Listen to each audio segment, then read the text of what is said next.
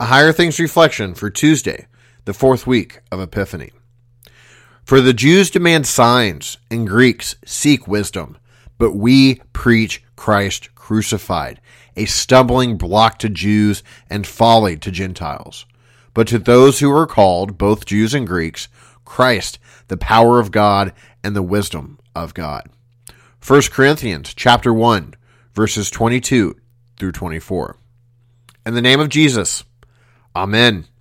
In the season of Epiphany, we celebrate that the light of Christ shines forth into darkness. His light shines through the preaching of Christ crucified. To preach Christ crucified, the pastor proclaims the law. The law shows us that we have sinned and deserve death and damnation.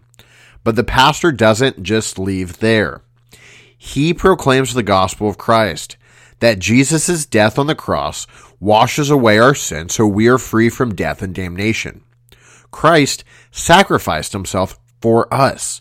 Finally, the pastor proclaims Christ's resurrection. Jesus rose from the dead to show that he paid for all sins, that death has no power over him, and all who believe in him will rise again and have eternal life. There is no other to salvation than the cross of Christ. Christ alone can save. He saves us by grace through faith alone. This is such a beautiful message. Who could possibly find fault with it? Sadly, many reject it. Some hate it vehemently. Lord, have mercy and draw them all to you. St. Paul tells us that some reject the gospel because they want sure proof of these mighty claims. They demand that God perform powerful acts to remove their doubt that Christ is the way to salvation. Others insist that God convince them into salvation with eloquent reason and human philosophy. They demand a salvation that the wisdom of man can discover, understand, and deserve. When Christ crucified is preached, there are none of these false proofs. Jesus is known to be the Christ because he fulfilled the ancient prophecies, died on the cross in perfect obedience to the Father, and rose from the dead as no one else ever has. We know Christ through the testimony of the apostles and prophets in the Holy Scriptures. No human wisdom can save anyone. We bring nothing to God but our sin and death. Jesus alone saves. He saves the infant and the infirmed in the same way as he saves eminent doctors and philosophers, by grace through faith. This faith is worked by the Holy Spirit through the Word and sacraments, so we cannot even claim that as our work. God saves us. He alone does it, and He does it through the death and the resurrection of Jesus. Thanks be to God. In the name of Jesus. Amen. Lamb of God, pure and holy, who on the cross did suffer, ever patient and lowly, thyself to scorn didst offer.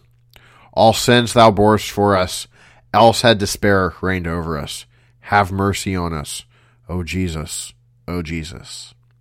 LSB 434, verse 1. I thank thee, my heavenly Father, through Jesus Christ, thy dear Son that thou hast kept me this night from all harm and danger. And I pray thee to keep me this day also from sin and all evil, that all my doings in life may please thee. For into thy hands I commend myself, my body and soul, and all things. Let thy holy angel be with me, that the wicked foe may have no power over me. Amen. Our Father, who art in heaven, hallowed be thy name. Thy kingdom come, thy will be done on earth as it is in heaven. Give us this day our daily bread, and forgive us our trespasses, as we forgive those who trespass against us. And lead us not into temptation, but deliver us from evil. For thine is the kingdom, and the power, and the glory, forever and ever. Amen. I believe in God, the Father Almighty, maker of heaven and earth, and in Jesus Christ, his only Son, our Lord who was conceived by the Holy Spirit, born of the Virgin Mary, suffered under Pontius Pilate, was crucified, died, and was buried. He descended into hell. And the third day he rose again from the dead.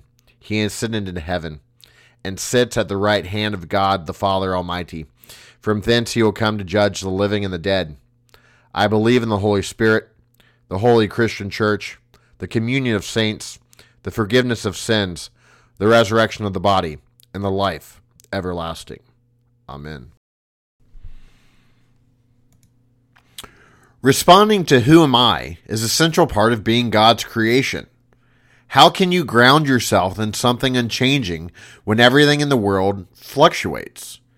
Embrace your Lutheran identity by holding firm to God's unwavering word. Check out Confessing Jesus, the heart of being a Lutheran, written by a Higher Things alum, Molly Lackey, now available from Concordia Publishing House.